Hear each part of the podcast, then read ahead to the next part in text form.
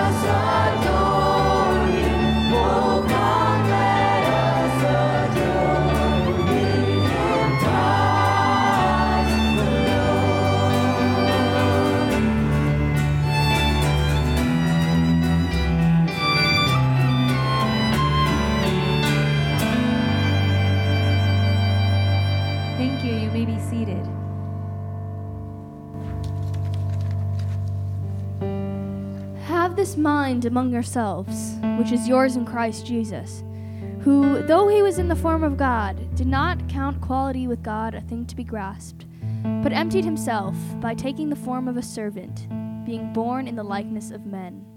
And being found in human form, he humbled himself by becoming obedient to the point of death, even death on a cross. Therefore, God has highly exalted him and bestowed on him the name that is above every name, so that at the name of Jesus every knee should bow, in heaven and on earth and under the earth, and every tongue confess that Jesus Christ is Lord, to the glory of God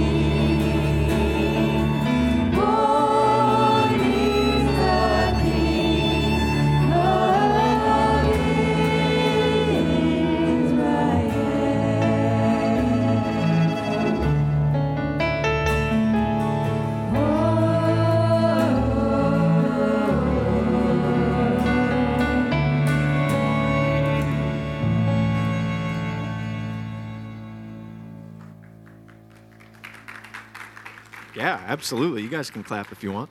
Uh, hey, church, how we doing? Doing good? Merry Christmas. Uh, Isaiah 53, 1 through 12, and buckle up because it's a little lengthy. Who has believed what he has heard from us? And to whom has the arm of the Lord been revealed? For he grew up before him like a young plant, and like a root out of dry ground. He had no form or majesty that we should look at him, and no beauty that we should desire him. He was despised and rejected by men, a man of sorrows and acquainted with grief. And as one from whom men hide their faces, he was despised, and he, we esteemed him not. Surely he has borne our griefs and carried our sorrows, yet we esteemed him stricken, smitten by God, and afflicted. But he was pierced for our transgressions, he was crushed for our iniquities. Upon him was the chastisement that brought us peace, and with his wounds we are healed. All we like sheep have gone astray. We have turned everyone to his own way. And the Lord has laid on him the iniquity of us all. He was oppressed and he was afflicted, yet he opened not his mouth. Like a lamb that is led to the slaughter, and like a sheep that before its shearers is silent, so he opened not his mouth. By oppression and judgment he was taken away. And as for his generation, who considered that he was cut off out of the land of the living, stricken for the transgression of my people. And they made his grave with the wicked, and with a rich man in his death, although he had done no violence, and there was no deceit in his mouth. Yet it was the will of the Lord to crush him. He was put him to, to grief. When his soul makes an offering for guilt, he shall see his offspring. He shall prolong his days. The will of the Lord shall prosper in his hand. Out of the anguish of his soul, he shall see and be satisfied. By his knowledge shall the righteous one, my servant, make many to be accounted righteous, and he shall bear their iniquities. Therefore, I will divide him a portion with the many, and he shall divide the spoil with the strong, because he poured out his soul to death and was numbered with the transgressors. Yet he bore the sin of many and makes intercession for the transgressors.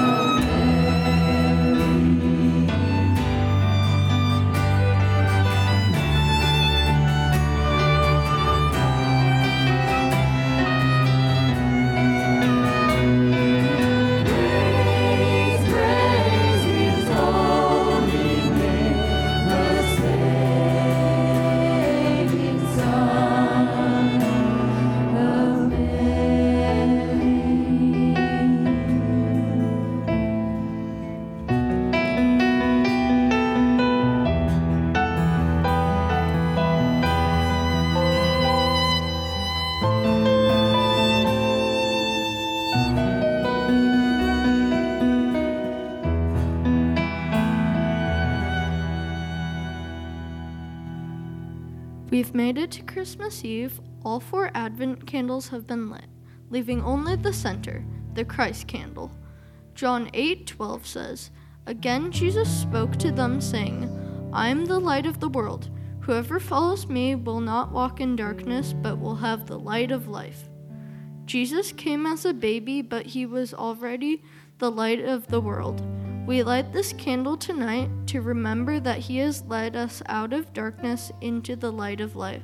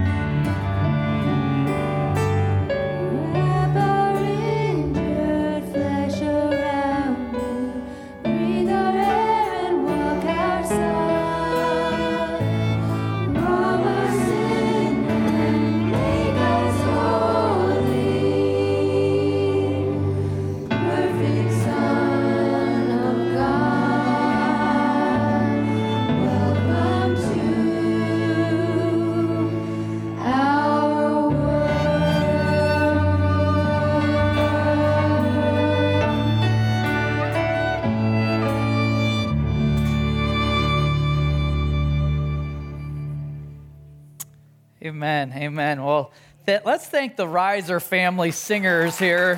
Not uh, not very often do you see three generations of risers all on the stage there uh, performing, and the, the strings were fantastic as well. Grateful for them. Um, yeah, we can clap for that.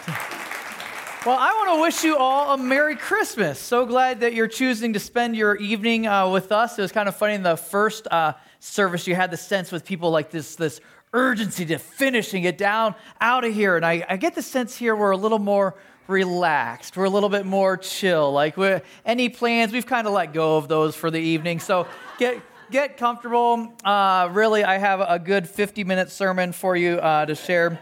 Uh, just joking. We'll be uh, fairly brief, but during our Christmas season, we had fun uh, in just the last couple of weeks going on this adventure, and you can see it on the screen the journey to Christmas. And we looked at all these different characters in the Christmas narrative, looking at each one of their journeys to Christmas Zechariah and Elizabeth, the wise men, Mary, the shepherds, and then uh, just yesterday talking through the journey that, the, that Joseph had leading up to Christmas. But all of that was building towards this evening with the main character's journey. Who's the main character? Yes, you've been wanting to say that since Sunday school and be accurate. Yes, so uh, that is correct. The main character in our story uh, tonight is Jesus Christ. And I would propose that out of all the journeys that we've discussed, all these different characters and all these uh, individuals, all of them, this would be the most dramatic story of them all. The most dramatic story as part of the Trinity, God Almighty coming down to be with us, to literally engage with us. I would suggest that that's the greatest journey out of any possible journey of getting here for Christmas.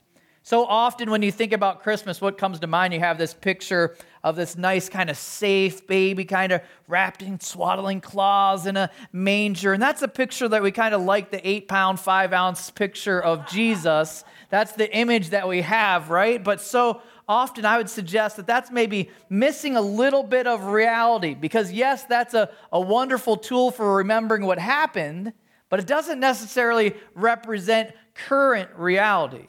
I think if we understood of who this baby Jesus actually was, there'd be a little bit more of like, whoa factor to what actually happened on Christmas. Found it interesting. I was looking this week at kind of one of the disciples just in, in studying this. One of the disciples, you might remember, his name was John. And I always liked John because he was kind of the self proclaimed favorite one of Jesus. In fact, he was quoted as saying he's the disciple that Jesus loved. Wouldn't that be fun?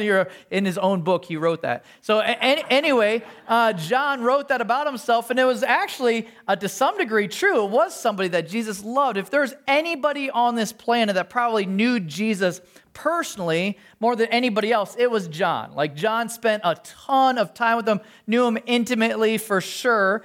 And later in life, he had a unique opportunity, unique treat, because after Jesus had been lived his life, had died on a cruel Roman cross, rose again, and then was elevated back to heaven, John had another opportunity to actually encounter Jesus Christ. Did you know that? He actually had an opportunity to, with his own eyes to see him. In fact, we're told about it in the book of Revelation, where Jesus actually speaks to John, kind of revealing what the future looks like. Take a look at this encounter that John had with Jesus after he's resurrected him back in heaven. So then I turned to see the voice that was speaking to me, and on turning, I saw seven golden lampstands. And in the midst of the lampstands, one like a son of man, clothed with a long robe and with a golden sash around his chest.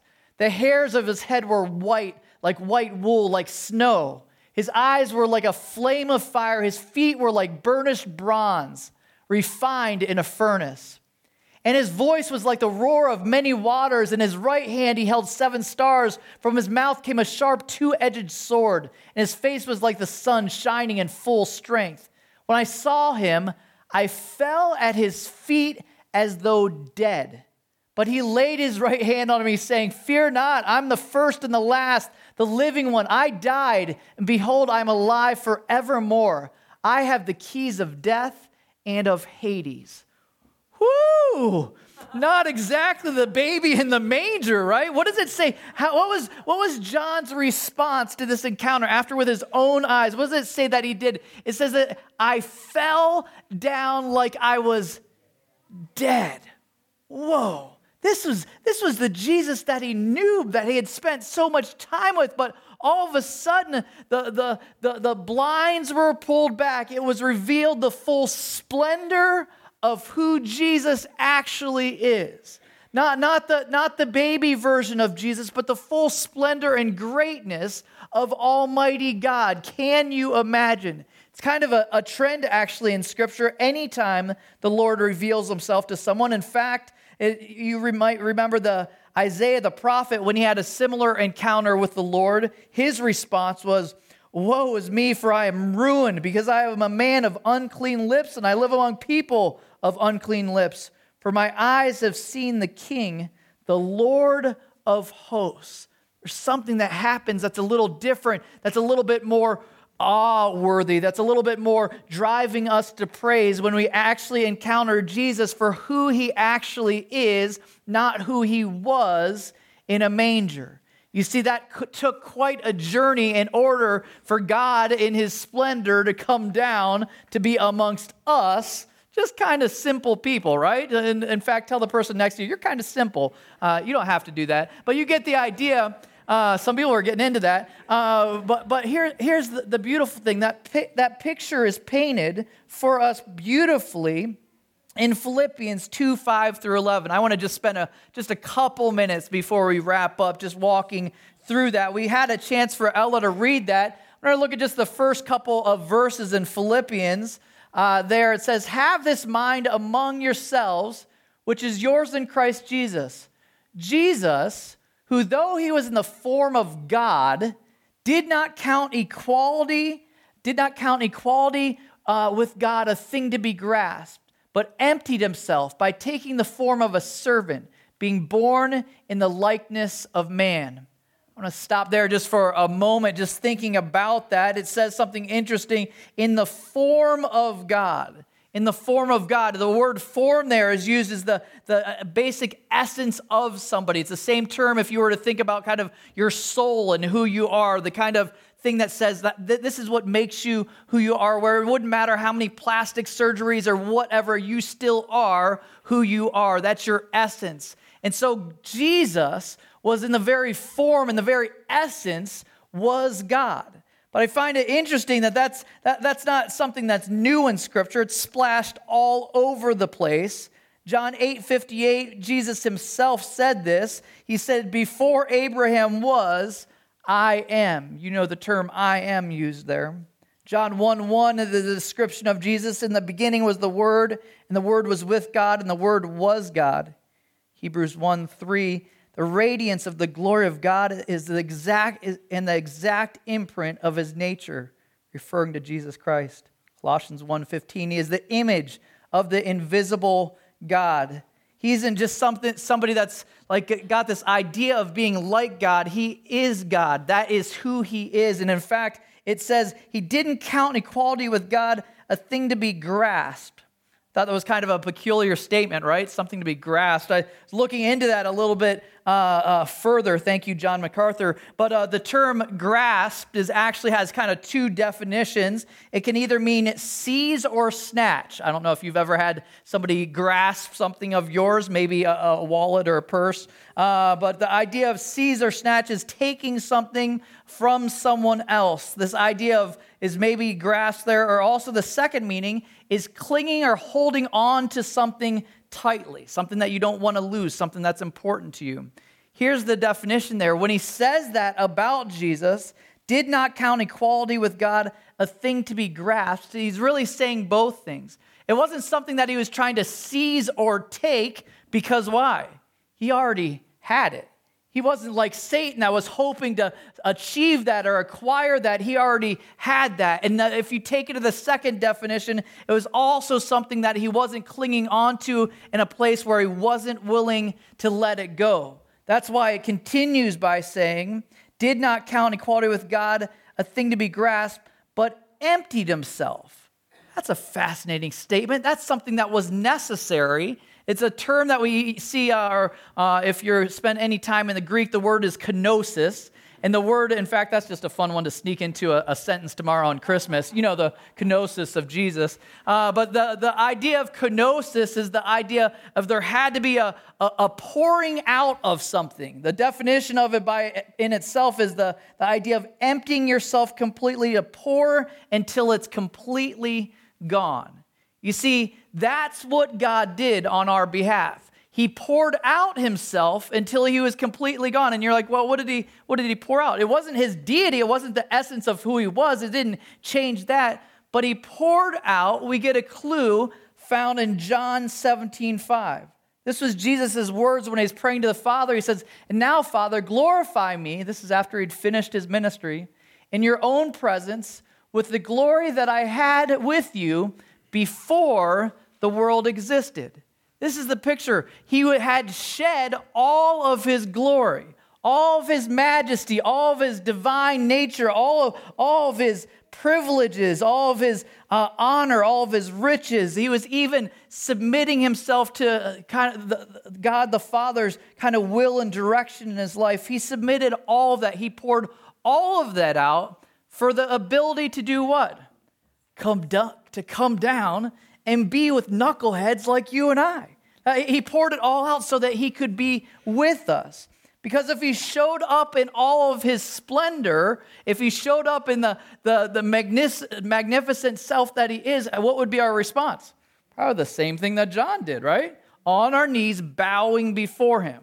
But in order for him to execute his plan, which was his plan, was to come here. We see it in the second half of the, the chapter there. You see it played out perfectly. And being found in human form, he humbled himself by becoming obedient to the point of death, even death on a cross. Therefore, God has highly exalted him and bestowed on him the name that is above every name, so that at the name of Jesus every knee should bow in heaven and on earth and under the earth, and every tongue confess that Jesus Christ is Lord to the glory of God the Father. You see, his journey brought him, it says there, to human in human form. So he wasn't, he wasn't just an imposter. I mean, he did, he did the whole thing. I mean, he was a, he was a legit baby, like stinky, you know, like, like crying a lot, peeing, pooping, the needing mom, like all the stuff that we love about babies. Like he was all of that because he had a plan. What does it say that his plan was? Become a servant, ultimately serving us by what? What does it say? By dying on a cross, even a cruel Roman cross. Are you kidding me? That's the journey that Jesus came on from his splendor down to earth to a cross. And then the story doesn't end there. It says that at, uh, at, after that point, that he was elevated again back to the place that he was. And that was the description that we started with. That's where he's at now. Elevated. It's no more baby Jesus. Like, I'm sorry to break that news to you on Christmas Eve, but the baby Jesus is no longer. Now it's the elevated Lord over all. Found it interesting in those last couple verses there. So it says that so that at the name of Jesus, every knee should bow in heaven and earth. We're still in that season where it's a should thing. Not later on, it's going to be every knee will bow, every head or every is that right? Knee will bow. Yeah. Uh, so so that, that that's now right now it's still in the should category. There's a day coming where it's where every knee will bow. And so for us, the choice is, and really this is the, the gospel message, the message of Christmas. Romans 10 9 tells us if you confess with your mouth that Jesus is Lord and believe in your heart that God raised him from the dead, you will be saved. It's the Christmas message. That's exactly what it is. Believing that he actually is the Lord. So for us this Christmas, first off, if you're somebody that you've never embraced that, man, maybe this is the Christmas where actually a knee is bent and you acknowledge him as Lord.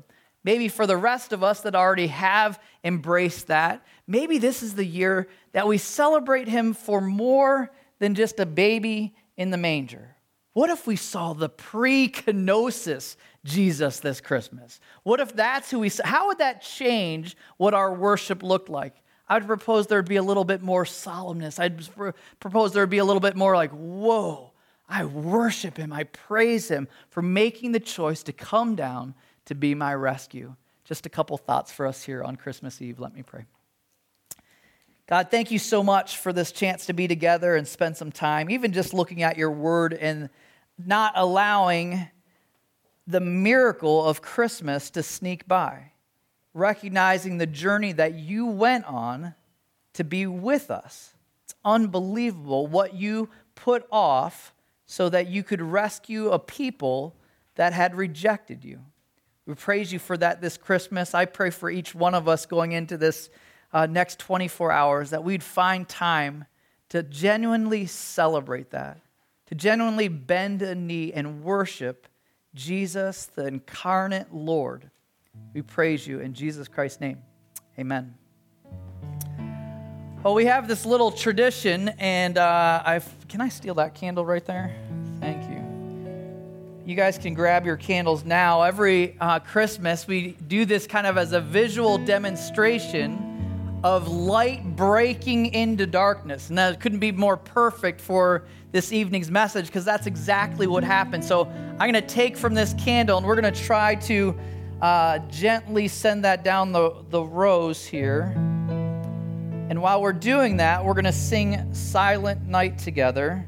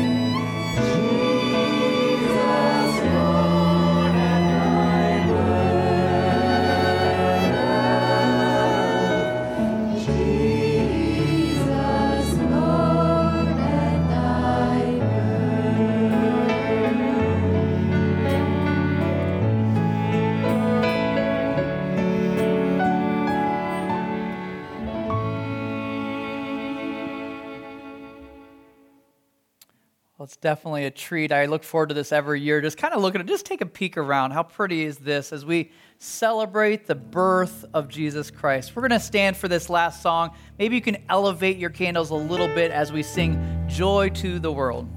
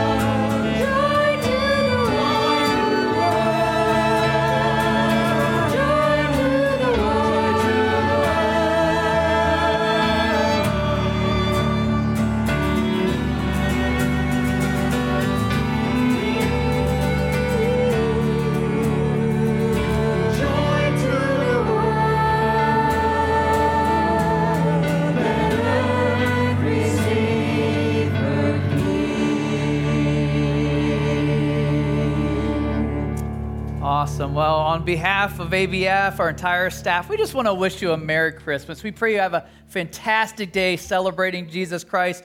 And as that goes out, that's a reminder. Maybe if you would mind blowing these out before you go, our area is a little bit prone for fire. God bless you. Merry Christmas.